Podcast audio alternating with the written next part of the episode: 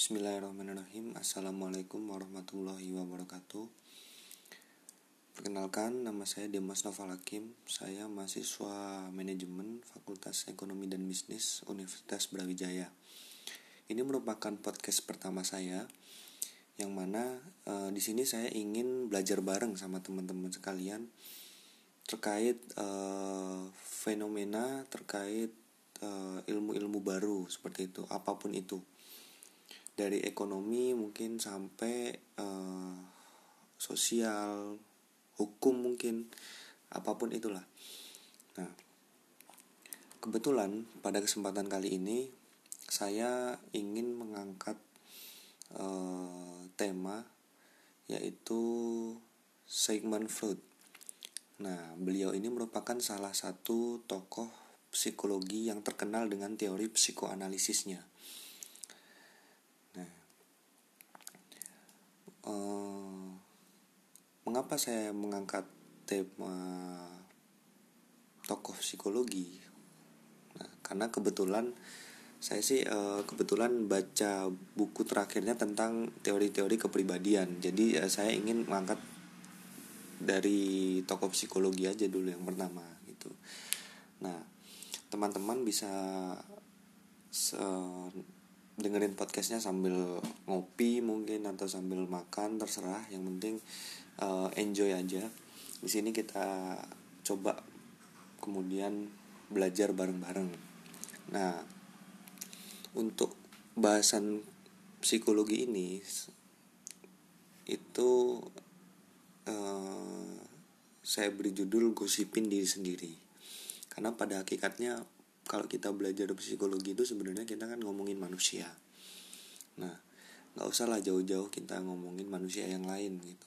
Coba kita kemudian lihat diri kita sendiri terlebih dahulu itu seperti apa. Nah semoga dengan membahas salah satu tokoh dengan pemikiran-pemikirannya yaitu Sigmund Freud ini kita bisa kemudian mencari uh, ilmu baru pengetahuan baru seperti itu uh, pembahasan mengenai segmen fruit ini itu uh, saya ambil dari buku Personality Theories karangan Dr. George Buray. Beliau merupakan seorang profesor psikologi di Shippensburg University di Amerika ya. Uh, bidang khususnya beliau itu filsafat psikologi, fenomenologi, psikologi eksistensial, buddhisme, dan pembangunan moral. Beliau lahir pada tahun 1952 di Belanda dan pada tahun 56 beliau ini pindah ke Amerika Serikat tepatnya di Long Island seperti itu. Nah, kita doakan pengarang buku personality theories ini uh, semoga ilmunya bermanfaat bagi kita semua dan bagi Dr. George beserta keluarga. Amin. Nah, mungkin langsung masuk aja kita ke pembahasan selanjutnya yaitu terkait uh, biografi dulu ya, biografi dari Sigmund Freud ini. Nah, beliau itu lahir di uh, saya lupa kotanya di mana. Yang jelas pada usia 4 sampai 5 tahun ini beliau ini pindah ke Wina Austria seperti itu. Beliau merupakan mahasiswa kedokteran dan beliau ini terkenal dengan uh, dari dulu ya terkenal sebagai anak yang cerdas tapi sayangnya beliau ini cenderung menolak orang yang beda pemikiran. Jadi ketika ada temannya yang beda pemikiran dengan Pak Sigmund ini itu cenderung ditolak sama beliau. Nah, seperti itu. Beliau itu seorang Yahudi dan sebelum perang dunia kedua itu kemudian pecah, beliau itu pindah ke Inggris. Itu. Nah, beliau ini terkenal dengan psikoanalisisnya atau uh, yang sering kita dengar itu terkait uh, teori alam bawah sadar sebenarnya beliau ini bukan orang yang pertama kali mengangkat terkait alam bawah sadar ya. Cuman yang mem, bahasa sekarang itu yang memviralkan istilahnya seperti itu. Itu merupakan Sigmund Freud ini. Nah kalau kita berbicara alam bawah sadar kita harus tahu dulu dong apa maksudnya gitu kan. Nah sederhananya alam bawah sadar ini uh, suatu kondisi di dalam diri manusia yang tidak kita sadari. Seperti itu. Tapi itu berpengaruh pada kehidupan sehari-hari. Nah contohnya apa? Nafsu insting trauma trauma masa lalu. Seperti itu. Nah Sigmund Freud ini berpendapat bahwasanya uh, sadar merupakan sumber motivasi dan dorongan dalam diri sendiri. Sadar ya bukan alam bawah sadar. Jadi Sigmund Freud ini berpendapat bahwasanya keadaan sadar itu merupakan sumber motivasi dan dorongan dalam diri sendiri. Seperti itu. Lanjut. Nah ada istilah juga yang kemudian sering uh, mungkin bukan sering ya mungkin pernah kita dengar lah. Yaitu ada it ego dan superego. Ini merupakan terjemahan dari bahasa Jerman sehingga mungkin uh, artinya uh, sedikit berbeda dari bahasa aslinya. Nah, psikologi Freud ini bertolak dari dunia nyata, khususnya organisme. Jadi uh, nanti kita akan banyak menyinggung terkait kondisi uh, sesungguhnya itu seperti apa atau realitanya itu seperti apa sih? Nah kalau kita berbicara Sigmund Freud ini. Hmm. nah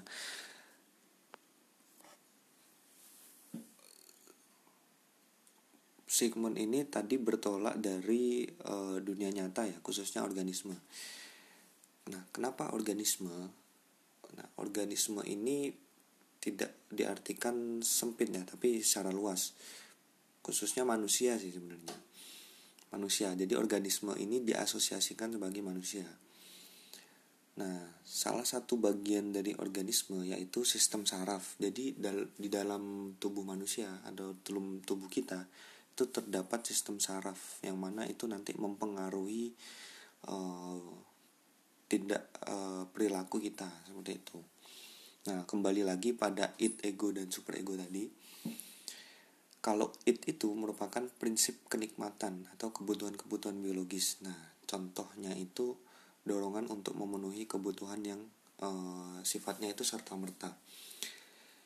Kalau kita itu ingin mudah menemui it ini contohnya seperti anak bayi yang dia itu belum tahu apa-apa Nah, ketika lapar, pengennya makan. Ketika haus, pengennya minum. Gitu. Ketika sedih, mereka nangis. Nah, seperti itu. Sigmund Freud ini berpendapat anak bayi inilah merupakan it yang uh, masih original, istilahnya seperti itu. Nah, yang kedua, ego ego ini sebenarnya kalau kita pakai bahasa lain ya untuk mempermudah definisi ego ini merupakan aku atau diri kita masing-masing. Yang mana ego ini menghubungkan organisme itu tadi atau manusia itu dengan realitas. Realitanya tuh seperti apa sih? Ya contohnya uh, seperti ini.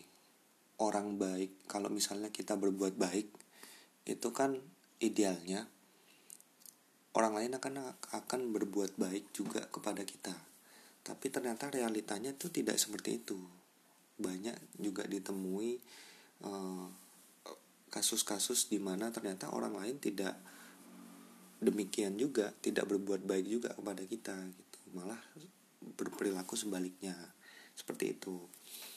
Yang ketiga yaitu adalah super ego Nah, super ego ini merupakan catatan tentang segala objek uh, yang menghalangi atau yang mendukung lah seperti itu. jadi super ego ini kalau kita pakai uh, kata lain ya yang merepresentasikan yaitu super ego ini merupakan masyarakat seperti itu jadi kondisi masyarakat yang berlaku secara umum itu seperti apa sih? Nah itu merupakan super ego. Seperti itu.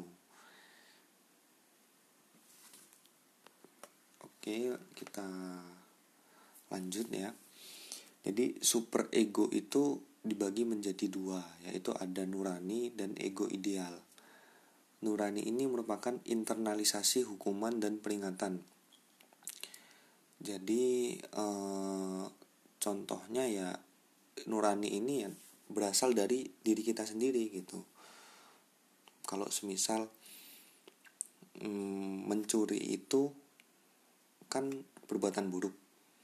Dan seluruh manusia itu saya rasa juga e, mengamini hal itu merupakan mencuri itu merupakan perbuatan yang buruk. Nah itu muncul dari diri sendiri seperti itu. Misal lagi yang contoh lain misal berbohong nah berbohong itu merupakan suatu yang buruk dan masing-masing manusia itu pasti hati nuraninya itu mengatakan yang hal yang sama seperti itu. Kalau yang kedua itu ego ideal. Nah ego ideal ini berupa pujian dan eh, contoh-contoh positif. Nah pujian dan contoh-contoh positif ini datangnya dari uh, faktor eksternal seperti itu. Jadi dari luar bisa dari orang lain bisa dari lingkungan uh, bisa dari uh, yang lebih luas lagi bisa dari wilayah. Wilayah itu bisa negara bisa provinsi bisa pulau. Pokok yang merepresentasikan suatu kondisi di mana ter, di sana terdapat budaya di sana terdapat tradisi nah, seperti itu. Itu ego ideal. Nah Sigmund Freud ini juga uh, salah satu pembahasannya itu ada yang namanya beliau menyebutnya sebagai insting kehidupan dan insting kematian. Nah, insting itu merupakan representasi dari neurologis dari kebutuhan fisik biologis. Jadi uh, Sigmund ini menganggap bahwasanya insting itu merupakan representasi dari neurologis. Misal orang butuh makan, instingnya manusia pasti akan makan ketika uh, mereka merasa lapar gitu. Misal lagi ketika manusia merasa uh, sendiri merasa kesepian maka insting manusia akan mencari orang lain atau mencari teman untuk uh, agar tidak kesepian seperti itu. Nah itu insting.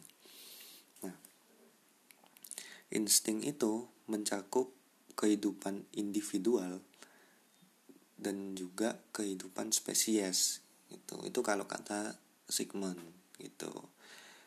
Ya jelas ya kalau kehidupan individual terkait uh, insting indiv secara individual kalau spesies itu secara uh, sosial secara masyarakat gitu. Nah insting itu tadi energinya itu dari kalau uh, Sigmund ini mengistilahkan, mengistilahkan libido. Nah, libido ini berasal dari bahasa Latin yang artinya itu aku berhasrat. Libido ini itu tidak uh, semata-mata diasosiasikan uh, dalam hal yang seksualitas ya, tapi uh, cangkupannya itu luas.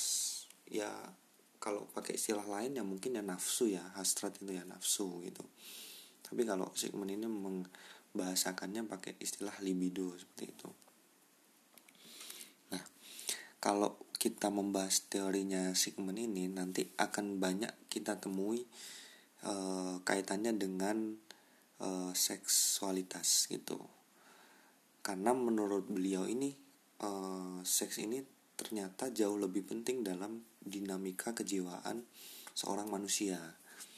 Nah, seperti itu. Seksualitas ini maksud segmen ini terkait gender terkait uh, apa istilahnya perubahan mental dari seseorang dari mulai uh, bayi terus anak-anak remaja dan seterusnya. Seperti itu.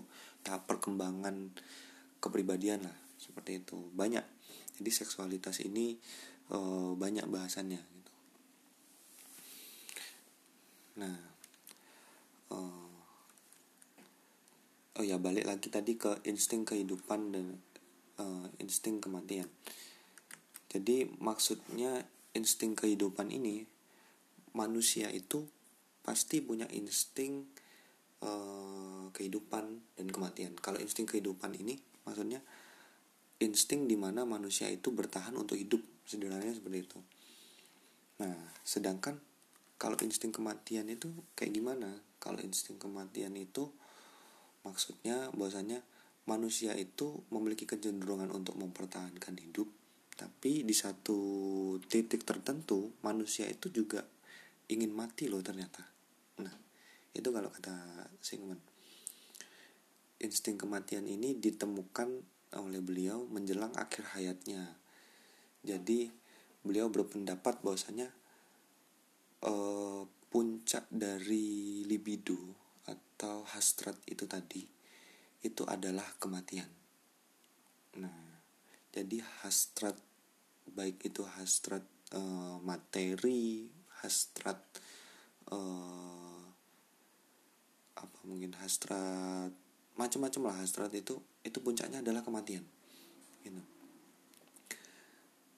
nah pendapat ini tentunya banyak sekali mengalami uh, penentangan dan salah satunya ya penentangan dari muridnya sendiri seperti itu.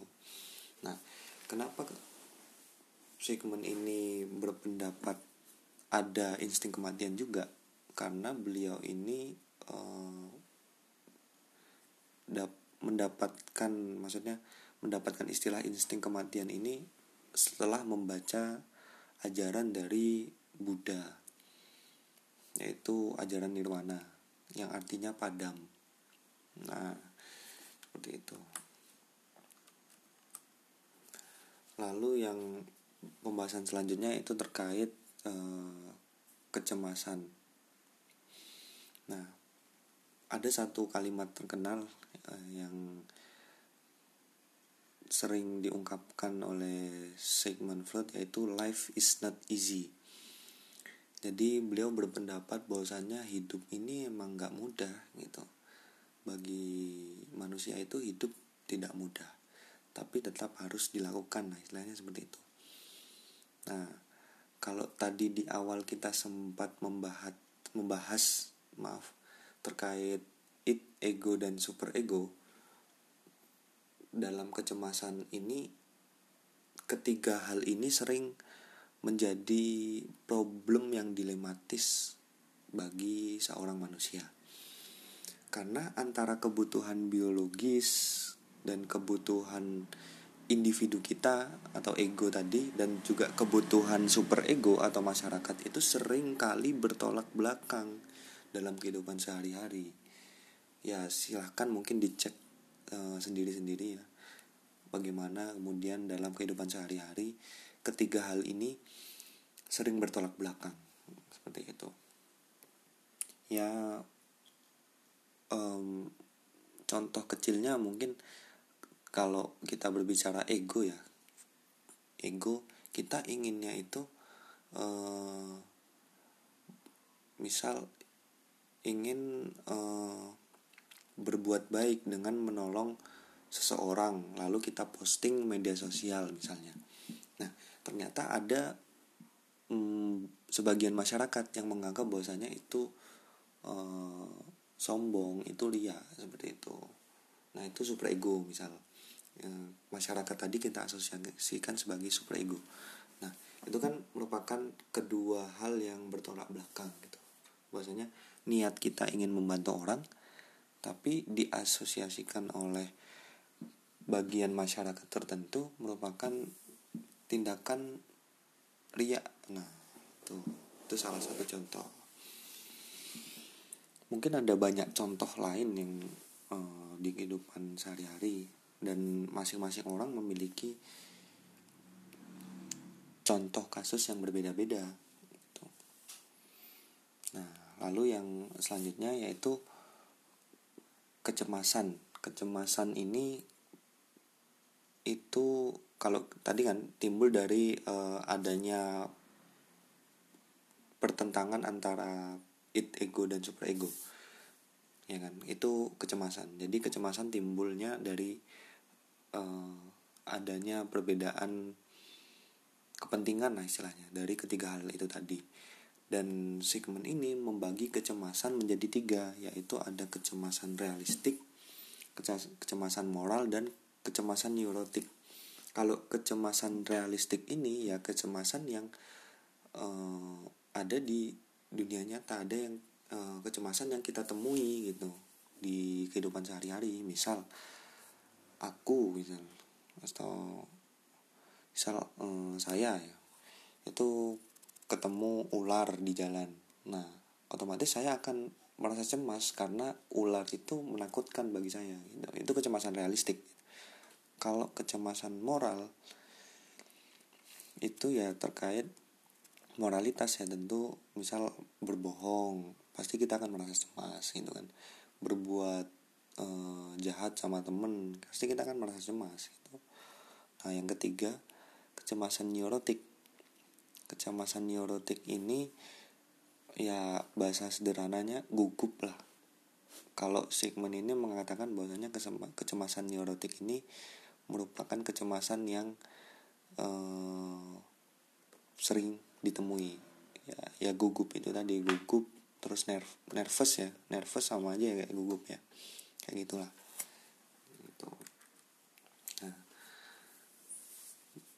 Tapi dalam hal ini Sigmund juga itu menawarkan bahwasanya manusia itu ternyata memiliki mekanisme pertahanan alaminya loh. Jadi ketika mengalami kecemasan itu tadi itu manusia memiliki bentuk-bentuk pertahanan alaminya sendiri. Itu ada banyak sekali bentuk-bentuk uh, pertahanan dari manusia itu sendiri. Mungkin akan saya jelaskan singkat saja yang pertama yaitu ada namanya penolakan. Ya sederhananya penolakan ini ya lari dari kenyataan lah. Contohnya misal kita ada apa ya? Hmm, ada satu kejadian yang kita tidak sukai lalu kemudian kita lari dari kenyataan bahwasanya eh, kejadian itu itu tidak benar-benar terjadi bahwa kita lari dari kenyataan gitu ya contoh kecil misal kita diputusin sama pacar gitu. Lalu kita lari dari kenyataan bahwasanya uh, kita tidak terima bahwasanya kita diputusi oleh pacar kita lalu kemudian kita lari dari, dari kenyataan gitu. Lari dari kenyataan itu bentuknya ya macam-macam ada yang kemudian mungkin hmm, galau ini tahap paling sederhana galau mungkin ya. Lalu curhat ke temennya mungkin untuk lari dari kenyataan lalu ya bisa jadi mungkin mabuk-mabukan. Ya, macam-macam lah lari dari kenyataan. Lalu yang kedua itu ada represi. Represi ini merupakan proses melupakan. Nah proses melupakan yang dimaksud itu sifatnya yang traumatik. Jadi kalau kita pernah mengalami kejadian yang traumatis di masa lalu itu kita berusaha untuk melupakannya gitu. Lalu yang kedua yaitu asketisisme. Berasal dari kata asketis yaitu mengalihkan perhatian.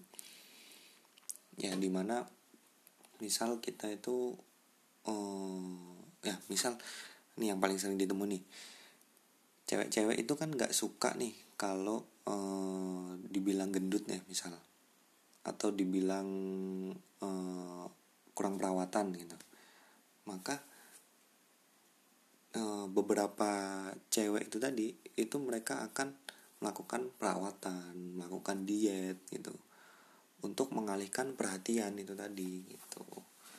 Biar nggak dikatain uh, gendut lah jelek lah nah seperti itu.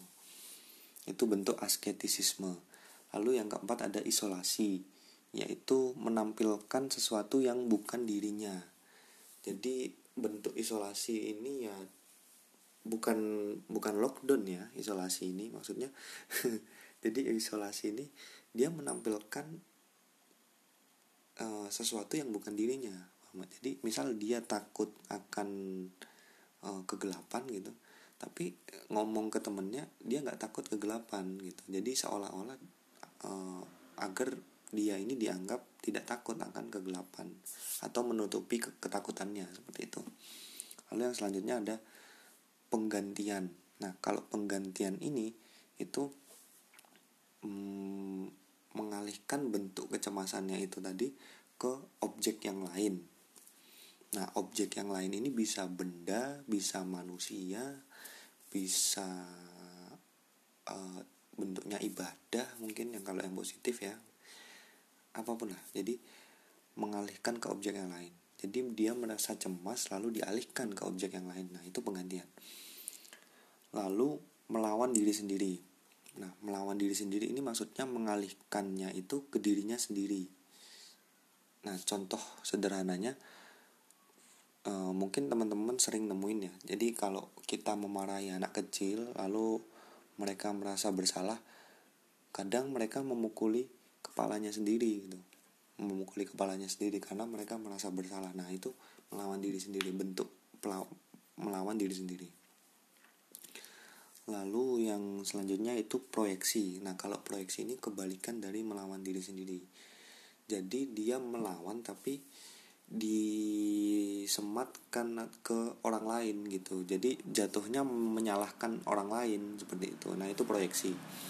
Lalu yang selanjutnya itu tawan tawanan altruistik. Itu kalau kata Sigmund. Jadi tawanan altruistik ini sederhananya seseorang itu berkorban bagi orang lain dengan tidak memperdulikan dirinya sendiri dan hubungannya dengan orang lain. Maksudnya dengan orang lain pihak yang lain maksudnya seperti itu.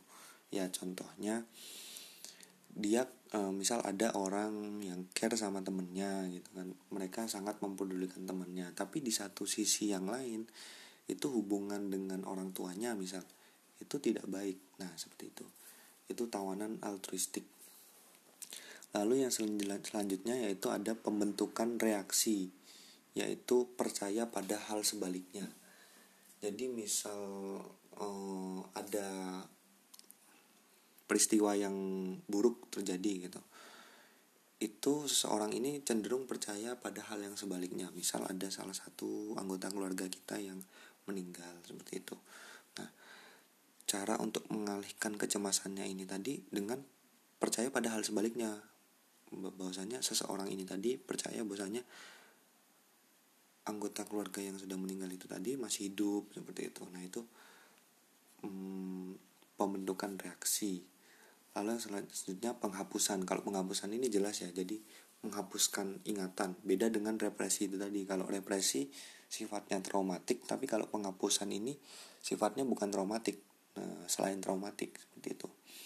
Lalu yang selanjutnya yaitu introjeksi. Introjeksi ini eh, proses pengidentifikasian diri seseorang terhadap orang lain. Seperti itu. Jadi misal kita merasakan kecemasan.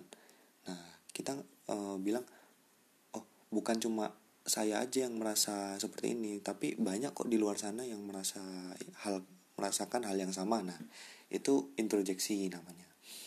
Lalu yang selanjutnya ada e, identifikasi dengan menyerang.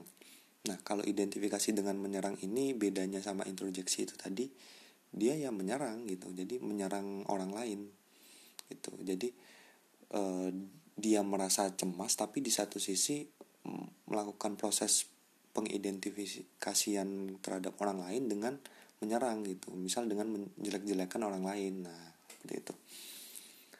Lalu yang selanjutnya ada regresi kalau regresi ini itu kembali ke masa-masa di saat mengalami tekanan psikologis.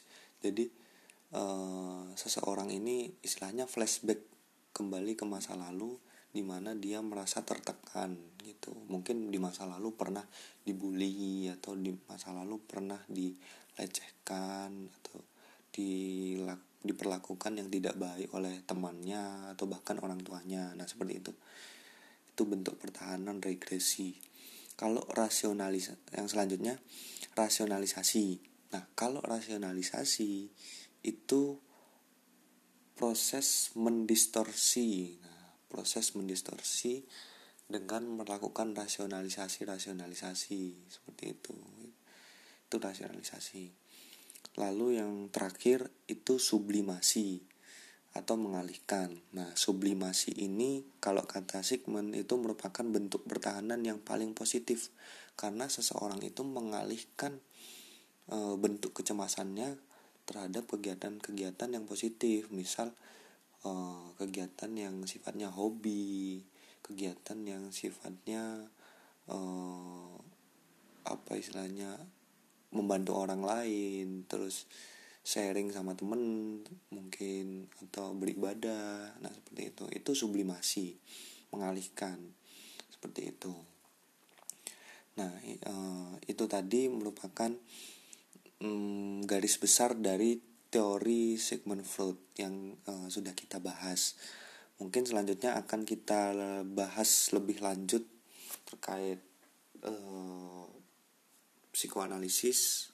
Lebih khusus lagi itu seperti apa uh, di episode selanjutnya seperti itu. Atau mungkin bahasan-bahasan um, yang lain lah yang itu relate dengan kondisi kita saat ini seperti itu Terima kasih uh, sudah mau mendengar dan belajar bersama.